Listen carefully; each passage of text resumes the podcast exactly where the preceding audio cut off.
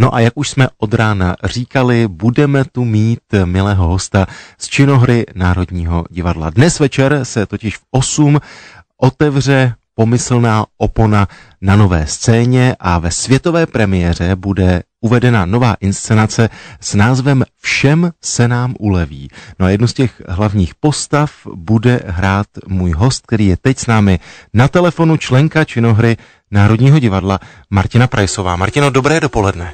Dobré dopoledne. Jsem moc rád, že jste si na nás udělala čas v den premiéry, tak prozraďte mi, od čeho se vám v divadle uleví?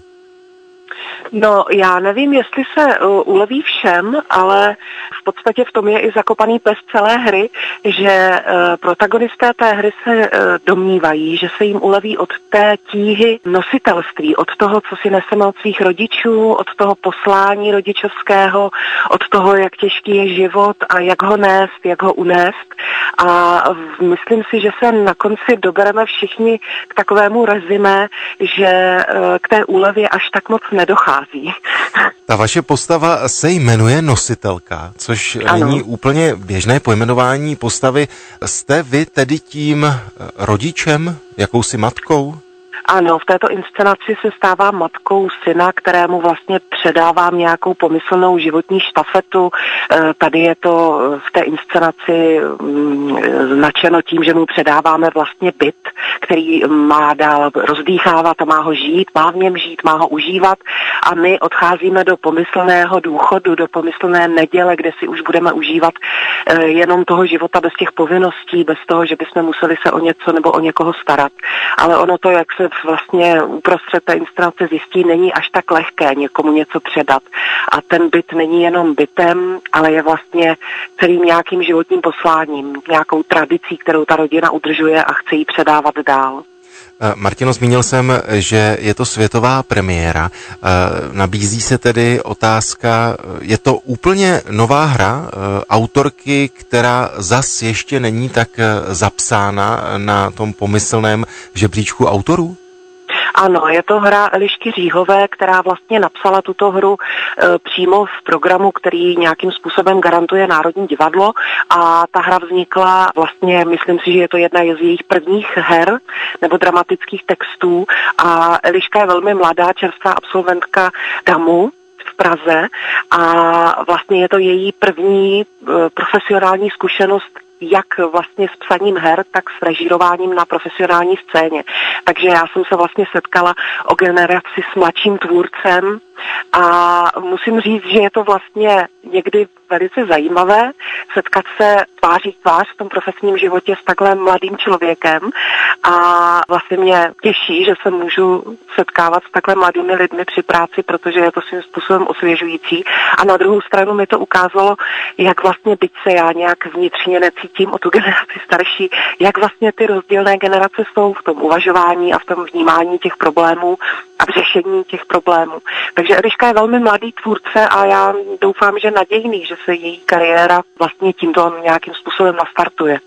Říkal jsem, že ta nová inscenace se odehraje na nové scéně, tak my možná všichni máme primárně Národní divadlo spojeno spíš s historickou budovou nebo se Stavovským divadlem, ale jak vám jako hercům se tam pracuje na nové scéně? Ona nová scéna, tak jak je koncipovaná vlastně v posledních letech dramaturgii, je otevřená spíš vlastně novějším formám divadla, než na jaké je divák zvyklý ve Stavovském divadle a v historické budově Národního divadla.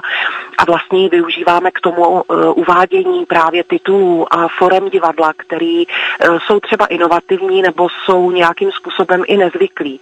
Což je vlastně jeden z příkladů, tady ta inscenace Všem se nám uleví, je vlastně formovaná tak, aby diváci byli spolu s námi přímo na jevišti, aby se vlastně stávali naprostým voajérem toho, co se na tom jevišti děje, takže s námi tak jakoby putují podle toho, kam se ty postavy posunují v té inscenaci, po té scéně, tak ten divák si nás může vlastně vyhledat, může chodit s námi, sedí vlastně u nás v tom bytě přímo v té stavbě té scény, takže ta nová scéna je vůči těmhle formám divadla velmi příznivá a už se tam za tu dobu co tam vlastně tahle dramaturgie je, nějakým způsobem naučili chodit i diváci, kteří neočekávají od toho prostoru, že dostanou to, co dostanou v těch historických budovách, že vlastně tam jdou za tím trošku jiným zážitkem, než je to sednout si do Kukátkového divadla a sledovat nějaký děj v rámci té čtvrté stěny, kterou tohleto jeviště skýtá.